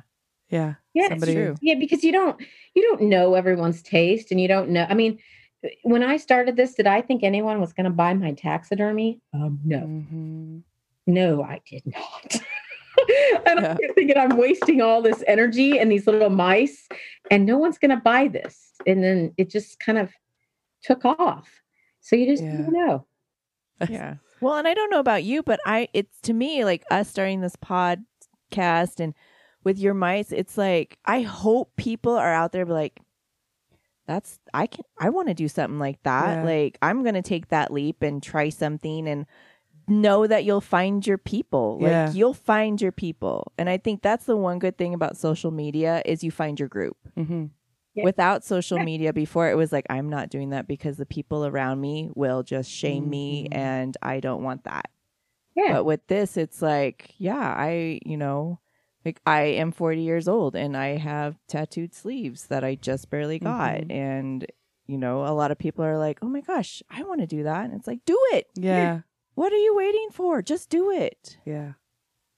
It's it, and it's hard because we're so connected to live so uh what's the word? bravely and fearlessly because there's always an audience. Yeah, always an audience. So I'm I I've kind hope of that look at it anymore is there's an audience, and if they want to stick around, fine. If they don't, that's fine too. yeah. Yeah. Y- you know you can be on your merit you don't have to like this i'm not going to force Yeah. you to like it i'm not going to force you to you know it, during the election and stuff i lost some followers and i talked to some people and they're like brandy they don't have to stay you know they don't have to stay Yeah. but somebody else will come and i'm like okay i'm not going to worry about it and he was Mhm. just like you you want the good likes you want the good people that are good all the way around not just on some Yeah. little screen and i was like yeah. okay, Yeah. that makes sense makes me feel better Yeah, I I Yeah. like that. Yeah, I do too. Mhm. Yeah, because it is, um, you know, and as you get older and you you it's you're always kind of working through those same kind of emotions in a different way. Of I don't want to make anybody mad, but I also don't want to compromise who I am Mhm. now. Yeah. And, And wait you till have you to- girls you're- hit four. What? What? How old are you guys? I am thirty. And I am 40. Yeah. So you're you're almost there. Like when I think it was about forty three, I was finally like, you know what? I'm just gonna be me. And if people like it, great. Mhm. If they don't, great. It's not like I need a parade. You know what I? Well, I have to tell Yeah, you, yeah, you're one of so I love overalls, right? I wear them all the time now, but I always do like my little brandy homage, and I do my buns on top of my head Yeah. to go to work. Every time I wear overalls, and I put my I brought I bought during quarantine these floral Crocs, They're so cute. and I wear them. I wear the fuck out of those things, and everybody always like everybody always goes like, "Oh my god, I love your Crocs," and I was like, they make me smile every all the time. chaos anymore. I'm Mhm. serious, you guys. It's all the. It's like I spend so much time laughing anymore. I send my mom these dumb videos, and she's like, "You laugh so much." I'm like, I go back to these videos, like the lady who talks about not jacking up and on Thanksgiving dinner. Oh my god, it's so funny. I Thanksgiving's been over for two weeks, and I'm still watching that video. you know, it's those things that Uh-huh. you find that just hang on to them if they make you laugh and they make you. Mhm. Those are the things you need to hang on. The rest of it, frig it. Yeah. Yeah. You just got to cut matter. you got to cut it away. Yeah. Yeah. You gotta trim that. The, the stupid video I'm laughing at repeatedly is there's this audio on TikTok and it's a it's must be from some British TV show. Um but it's two people talking and one of it's like um it, the caption is the um it's the cat and it says she, her nap was too long today. So she's like making biscuits the cat is. And the audio says and the one audio is like you're gonna be all right. She's like no i'm not gonna be all right. I'm gonna lose my job. And she's just frantically making biscuits. I'm gonna lose my job. And i Now I have Every to look time- this up. okay let me see. I'll try and find it. But every time i do something stupid during the day i just go i'm gonna lose my job it, It's really that simple. It's really that It simple. is, and it is, and I try to teach my kids that that they're very much in like the stuff, like the brands Mm. and all that kind of stuff, because they're trying to be accepted. And I tell them this is a moment in your time that you, these people won't be with you down the road. Yeah. Like I don't rem, like I have like maybe five very close friends that I consider my people. And to my daughter, that's not enough. And it's like, no, you don't. You don't want a big circle of people. You just And want. she'll and she'll get. I mean, you know, my son is he's 24 now, going to be 20. Yeah, 24. It, I used to tell him the same thing, and we I used to go and I would explain to him, this doesn't matter. None of this matters. It's just a stepping stone for where you're going. And Mhm. he and I tell I would tell him all the time about friends. And I said, and at some point in your life, you'll realize that who your friends are. Yeah. and they're the ones that don't give a shit what you have on your ass or on in Mhm. your hair or on your feet they they don't Mhm. care about any of that Yeah. They don't care. yeah and it's a beautiful place to get to Yeah. Yeah. yeah because that other stuff man that'll drive you crazy yeah. And they can. And that's you know i i work in the beauty industry right? And it can be pretty toxic. And when i first started working in the beauty industry and i worked for a company i got to see that really ugly side of people just thinking that they were better than somebody because of their clothes or their status or how much they charged for a haircut. And i remember being in a room filled with these people and i was just like i this is disgusting like you you were just everybody was in the same position at one point in their life in their trade right so and i've said it before i would not be the hairdresser i am today had it not been for people that taught me how to be the hairdresser i am and as soon as you forget that shit is when you get like nasty Yeah.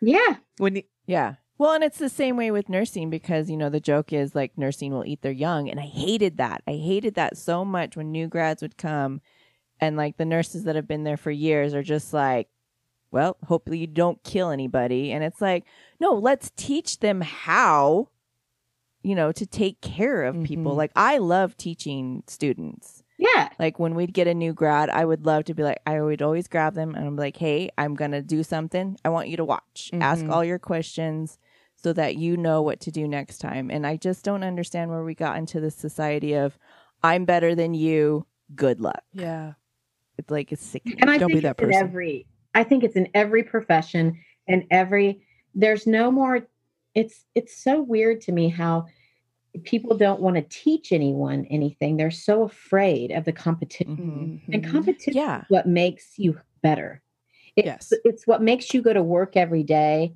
and be better at that other person and not so much better as in i'm better than you but strive to be better within yourself and that's Yeah. And I tell people yeah, about the junkie exactly. they're like you why are you helping me and i'm like because if you have good shit and i have good shit and that person has good shit then that's going to bring more people because Yeah. they're going to come here and they're going to see it all and they're going to want to come back and that's the important Mhm. part is the coming back Yeah. i think people lose sight of that uh, because they're so competitive on levels that don't even matter Mhm. i mean really- like there's a like there's a common thing in the hairdressing world where like ha- hairdressers to hairdressers some not all will they won't share their color formula from person to person or give it to their client and to me it's just such a weird arbitrary rule because i'm like i could write that color formula down and give it to any hairdresser because at the end of the day that hairdresser's not me Well, Yeah. and how many clients can you actually see in a day, in a month? It's like right Right. It's so it's a it's a weird this weird ownership thing of people when I'm like in my opinion, I am always grateful that somebody chooses to spend their time with me, Yeah. but I don't own them.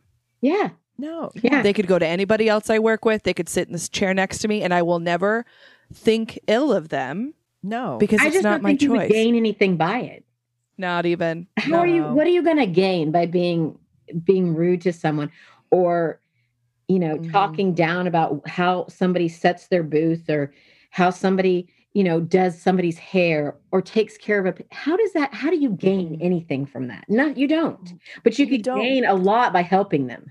Yep. Yes. Yeah. Yes, it's it's the same thing. You want to teach the next generation so you know that well, and especially in nursing, I want to make sure that that nurse who's taking care of me is competent Yeah. because I'm going to be a crotchy old woman and she needs to know how to handle Mhm. that. Yeah. Exactly. And it, it- it's a pl- it's a win win for not just that Mhm. person you're teaching, but everyone that has to deal with that person, everyone that has to is that boss person's boss. You know, not bel- below them and above them. So hmm you know, it, Yeah, helping is never a bad thing. It's just never a bad thing. I don't believe it's that. No. never. Nope. I don't. Okay, I found that noise. I'm going to put it up to the phone, to the microphone. Hold on. It's just so funny. Yeah. Now I'm panicking. Don't panic. No, I am because I'm going to lose my job. But what? Yeah. Oh, let me turn that. No, I am because I'm going to lose my job. That's some English show. I know it. I've heard those voices. because gotta look at it. yeah. I know. Yeah. Now I'm panicking. Don't panic. No, I am because I'm going to lose my job. You know that I could play that for my parents. They would probably be able to name the name the show what episode. You should. I'm Panicking. I'm going to lose my job. I'm gonna think that now for all. I'm gonna lose my job. That's I'm like when I come down every morning. Would you want a biscuit? Oh, I'm biscuits, making tea. biscuits at home now. That's the new thing. I've never had so many biscuits in my life. My husband Why do you say it like that? And I'm like, say it like what? He said, You What, you want a biscuit? honey. I said, Are we really going to argue about how I say biscuit? Do you want a friggin' biscuit or not? Do you want this effing biscuit or not? Yeah. That's all I'm asking. Just roll through different accents every day. Oi, you want a biscuit? I think you do. New What other Jersey. accents can you do? Yeah, I was going to say. Uh, let's see. Oi, you want biscuit? Hey, um, right, you want biscuit or no? Hey, so I was thinking about this, and I have about seven biscuits I'd like to share with you. You want one? You want one of these biscuits? You want one? I'll take one. I'll take one, and then you could get to like, uh, I can't go back to an English like New York. Oi, yeah, I know it's just like, oh, it gets weird. no, because that's what happens in my brain when I hear accents on the television. I just have to say them back out loud. Yeah. So there was like some, I can't remember. It was like Russian shy, spies or something. My husband was, I was like, are they going to get the vodka? Where's the vodka? My husband's like, if you say that goddamn word one more time, and I'm like, do you need the vodka? I'll go get you the I'll vodka. get the vodka. There, this is the last TikTok reference. no, it's okay, not. there's this chick that she was Alanis Morissetting her husband. So she would start recording, and she would be across the house, and she'd go, "And I'm here." that kind of reminds me of that goat that they do. yeah. so she he would be like doing, yeah, Mhm. yep. It'd be like to remind you. He'd be like, "For the love of God." And it's another one of my favorites. I need to meet Yeah. these people. I know. Those really enjoyed. They're making me I- laugh. Yeah. Well, we've taken up enough of your time this evening.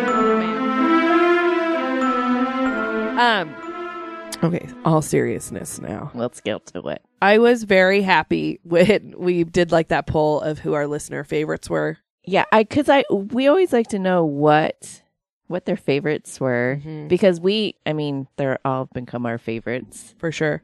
It's interesting. We, you and I sit down when we record on Sundays every week and we look over the numbers for the week and we can see which episodes are listened to. And Mhm. consistently, Brandy's episode is listened to. And so it just felt natural to have her on again and to talk about um, the one thing we got the most questions about after her show, which is her mouse tars, her taxidermy. No, and it's so fun that uh her reaction to it too. Like she, uh, when we told her that she was the most wanted person to be recorded again because of her little mouse taxidermies, she was. She uh, thought we were full of shit. She thought we were like kidding. She was like, "No, that's not true." So it was, um, it was like sitting down with old friends again, and we had Mhm. so much fun.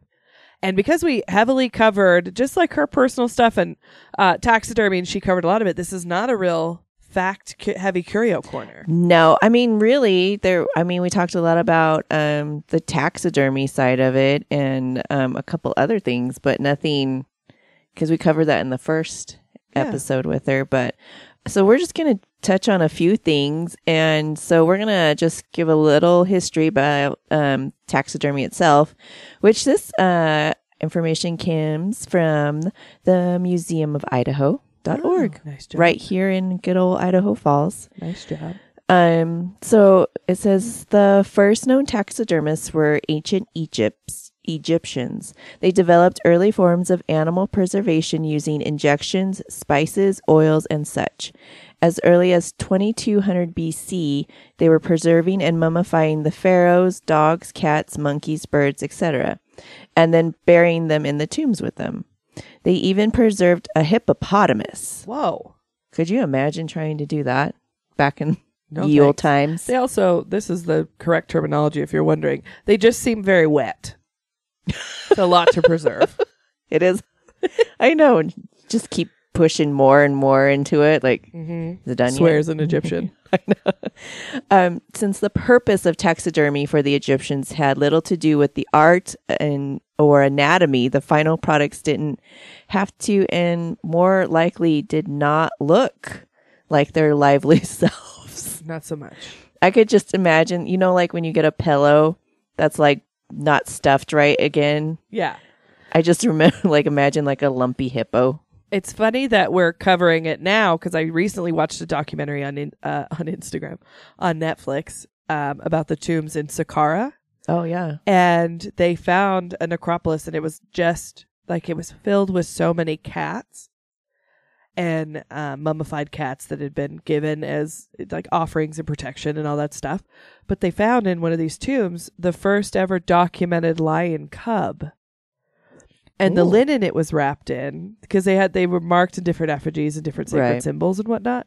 This lion cub was obviously bigger than the domesticated cats or the cats that were Mhm. already in the tomb, but this had uh like almost like a bee on the in the middle of its head, and they had hand painted a face on the linen shroud that they had wrapped the the ties and stuff. Really? It was really interesting. Huh. I'll have to watch that.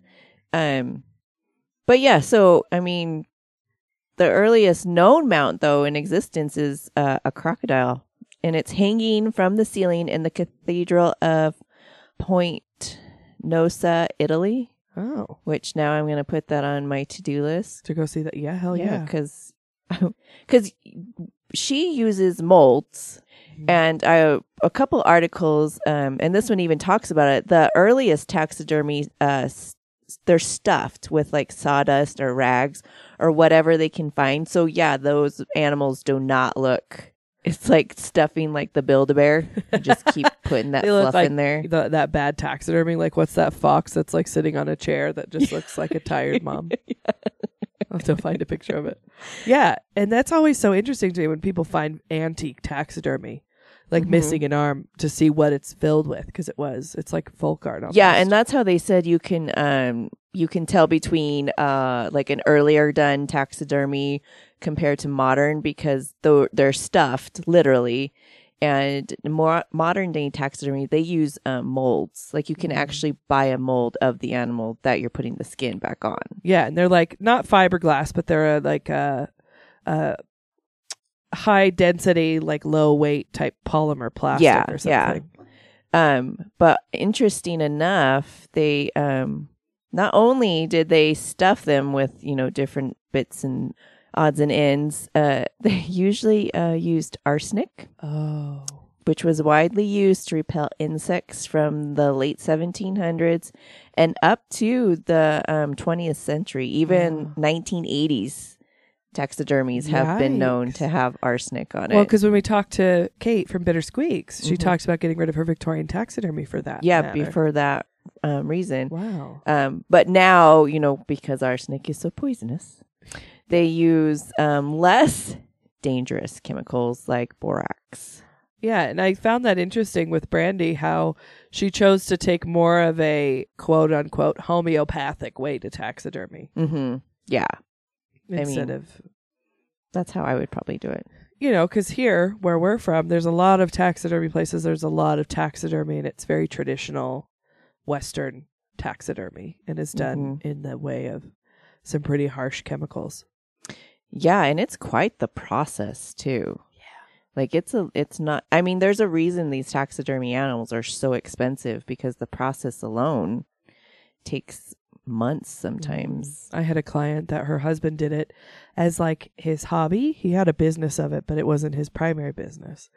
And they used to have people bring their mounts in, and there's like, you know, the mounts that are like the full bust of the animal, the Mhm. neck and everything. People would then the excess fur that's left is like a, called a cape, Mm-hmm. and people would determine by themselves what they thought the proper amount of cape would be. And I remember my client bitching about it, and I didn't know anything about it, but You're like, uh huh. and then I would, of course, being me, be asking a bunch of questions about taxidermy and this and that. And she just looked at me like I was insane. and I was like, I just want to know how to do it. You're like, I'm just trying to find some Yeah. tips here. Wrong crowd, read the room. Sam. I know. Not you, Sam. You just keep on going. Um, but yeah, I mean, there was like tons of articles on how to do it, where to go, what to use.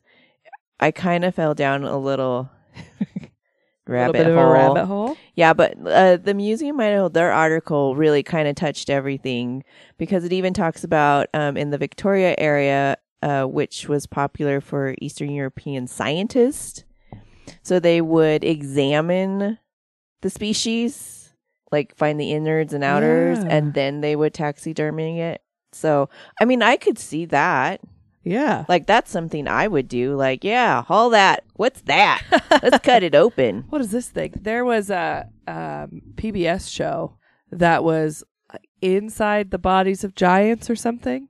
And it was like if there was like a beached whale, Oh, they would have a scientist that would go out and deconstruct the animal and make the show about it. It was very interesting. Yeah, I um what was I reading? I was reading an article the other day and they found a um I think they called it like a prehistoric puppy Oh, and uh he was mummified cuz uh he it was during the ice age so they found him in ice pretty much preserved wow. and they went open they opened the stomach and they found a chunk of a woolly rhino.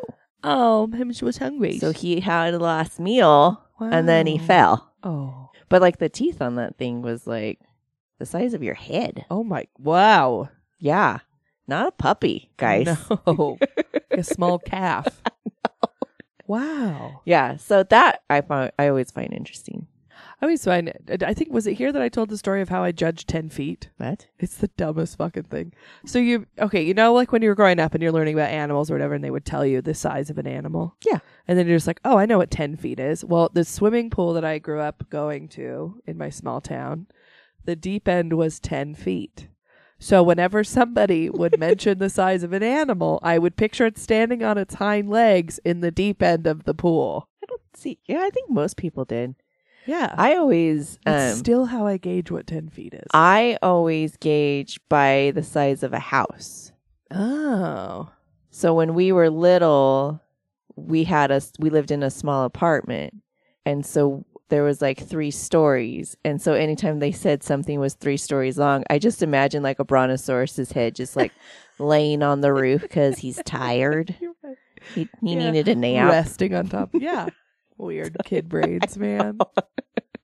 But yeah, so if you want to jump down that route, I mean, in the way Brandy explained taxidermy made it sound like anybody could do it. I know, which is troublesome for me. I know. Well, I'm then- waiting to find like little mouse heads throughout your house. Aha. Yeah. Sorry. It's going to be down here where- where we record. I was, we, we play with Silly Putty every time we record because I have to keep my hands busy. Um, just because I'm wild. Not wild, but I just, I, my brain can't not sit idly by. And when Brandy gave us like kudos for our mouse head shapes out of the Silly Putty, Never been more proud of my accomplishments in my life. I know because she made a good point. Like when she's teaching a class, you have to make them small. Yeah. Like mouse heads are not the size of your fist. No, that how you- skin's not going to fit back over. Just a picture of the eyes getting really wide. Like just really stretched out and like slits. the bad taxidermy. like he's like gl- like glaring at Please you. save me. Help me. yeah, it was very cool. I can't wait to take a class from her one day. I know. I that her little mouse tars. yeah. I can't wait for you. I hope you guys saw the picture of her little mouse tar. We're going to share them again. She posted a couple after we recorded. If you follow Brandy and you were seeing a lot of her mouse tar stuff, it was shortly after we spoke. And we got a adorable view into her her home, and Mm-hmm. I she just is the cutest fucking house. I know. I love her. Um, one of the the other things that really took off that I she wasn't expecting was the putz houses that she posted mm-hmm. with the the mean neighbor faces yeah. in them. Those they are the really and she did a giveaway and the giveaway is done. If you're listening to this, it's it's done been happened. So sorry. But um they are the cutest things and I I love putz houses. I make putz houses and I'm making putz houses for people for Christmas this year because pandemic. And um, it was really cool to. I have always seen them or I've always been around them, but I didn't necessarily know the history of them. And I always refer to them as putz houses Mm-hmm. because this the the Germanic word for them. Mm-hmm. But another way that people know to refer to them as would be like uh, Christmas villages, glitter houses, Christmas gardens, train gardens, which I've never heard those two. Well, and it's funny. I've never heard those or Putz House until Brandy. really? Yeah. Yeah, it's not um, common. There was a woman in the antique study group that has a collection of antique putz houses Oh. that she puts out for our Christmas. She lives over in the cute historic part of downtown. Oh. And she, we had one year, we had the Christmas program was at her house, and I just, Were you just staring? oh like- man, her house is so cute. She redid one of the bathrooms back to like when the house was built, so it had that black and white penny tile from the like the Oh, 1920s. my oh my god, God. it's so cute. I'll reach out to her and see if I can get some photos from Yeah. hers for this. That would be fun. But um, with Putz houses, the term Putz house is actually from Pennsylvania German Putz.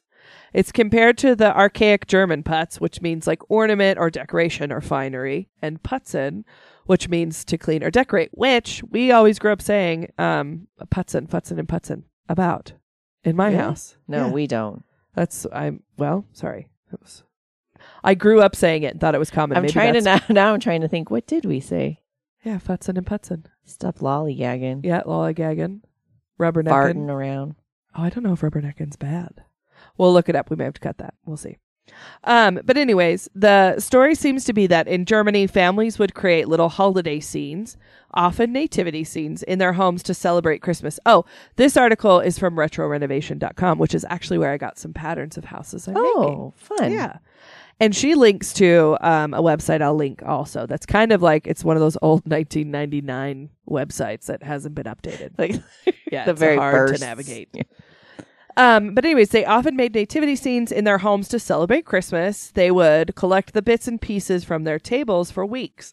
Hence, putzen, decorate, became putzing. Uh, taking your time to decorate. Um, and then putzen means taking your grand old time. So, anyways, the global expert in Putz House history seems undeniably to be Ted Althoff. A L T H O F, Althoff who began collecting these little houses in the 1970s. That's the website I was referring to because uh, it is extensive, like history front to back, like pages and pages and pages of just Putz history. history. Wow. Would have taken me a week to read through all of it. And he has just a brilliant collection in photos and history. And obviously, we can't replicate that here because it goes on forever and covers every minutia Mhm. that there could be. But these glittery little holiday houses date as early to 1928, which was surprising. You'd think they would go before then into the Victorian Yeah. era. Um, but they were invented by the Japanese, likely building on the concept of the small candy box houses that were being sold for the American market. So there's like some advertising in ephemera you can find that has paper houses that are printed on with the details. They're not handmade. Yeah. Um, and then they'd been making the American market for these candy boxes. The golden years of Putz were from 1928 through 1937 because of World War II. Discouraged consumption, so people weren't decorating and doing anything like that. Right. And um, so they saw a dime store revival after World War II, like we saw with a lot of different things we Mhm. cover in a Yep. curio corner. And when Japan began making and exporting them, their popularity waned by 1960 as consumers turned to other holiday decoration fashions, fashions, which we see in a lot of like kitsch from the 50s was made in Japan and Mm-hmm. Yeah. manufactured Yeah. and shipped. A lot of kitsch, and then the world changed again. Mhm. Yeah. But and then Putz houses when they were originally made, the glitter on the outside was like kind of like glass. Oh, So it was thicker. It was primarily silver or like uh gray kind of color, like Mhm. sugar. yeah. And they were painted with like almost like a chalky kind of paint. Not an acrylic. They were heavy and they were small. And they were meant Yeah. to like go over lights. Oh, Yeah. that's really cute. They're really fun to decorate, and you can really. I'll find my way of making them is I find a good pattern that is universal to be used for different styled Mhm. houses, um, and what I kind of put into it. And then when I'm like we talk about in the episode, when I'm estate sailing and whatnot, I look for bits that will work well. oh, that's really cool. And that's like a fun craft project. It's and it's messy. I had to take Yeah. a picture of my spot. It is a little messy. Yeah, putz houses are made from like thick cardstock, weighted cardstock, or like chipboard or thin cardboard. I don't really make mine out of thicker cardboard just because it's harder to work with. Mm, yeah, and it's like hurts your hand to cut. Yeah. And so I usually cut with like a craft knife or an exacto knife Mhm. when I cut mine. I do the big detail work with sharp scissors. And then I either use hot glue or like Mod Podge or like Elmer's glue and clips and tape to hold it together. It's a process. It sounds like a process. But once you get it like built and you start adding all the fun designs and stuff, it's just it's like yeah, Brandy with her mouse tars. Like you, they have their own little yeah, they take on their own little personality. Yeah. they speak to you. yes, They tell you where you want to go. yeah. And there's been times I've got like almost through building one and I never finish it because I'm just like, eh, It's like I don't know what I'm doing now. nope, throw it, kick it across the room. And that's that's all we covered. yeah, in- it was like we said, it was a light curio corner. Um, but I mean, it's always fun to talk to her. Oh man, Like she's super cute. yeah. I can't wait until we can travel. Yeah, me and too. Go look at her cute house. I know we would be there forever. We're gonna Sorry, be Brandy, we're sorry, gonna- Brandy. Just know that we'll look at every square inch. Yes, please, if you'll have us. But we'll also do a project if you need us to. Ooh, yeah, put us to work. But so, like always, um, you can see all the items that we talk about um, up this episode on our Instagram, the Mothball Prophecies Original, and on our website, themothballprophecies.com, under Brandy's tab. Uh, and follow us along as we still try to figure out Twitter at the. Mothball Mavens. And uh, we have received some really great listener stories. We're getting ready to share that first episode with you guys. It's Oh going to be God. coming So out. good, guys. And we would love to hear more. Please send your family heirloom or curio stories, your haunted items, biggest regret of an item you walked away from. There is a multitude of ways you can submit your listener stories. You can do it through Instagram, through the email tab, themothballprophecies.com, under What's Your Curio. You can call our Google Voice number, which is hold please still memorizing this which the google voice is really cool so if you don't want your voice shared on the show but you also don't have time to sit down and write out your story the google voice uh, transcribes your voicemail Mhm. and we can read it word for word that way the google voice number is 208 274 5242 so tell us your stories, or you can email them directly at curios at themothballprophecies.com. As always, thank you so much for listening. I hope you find some good shit. And I hope you remember to look under the tables. Bye. Bye.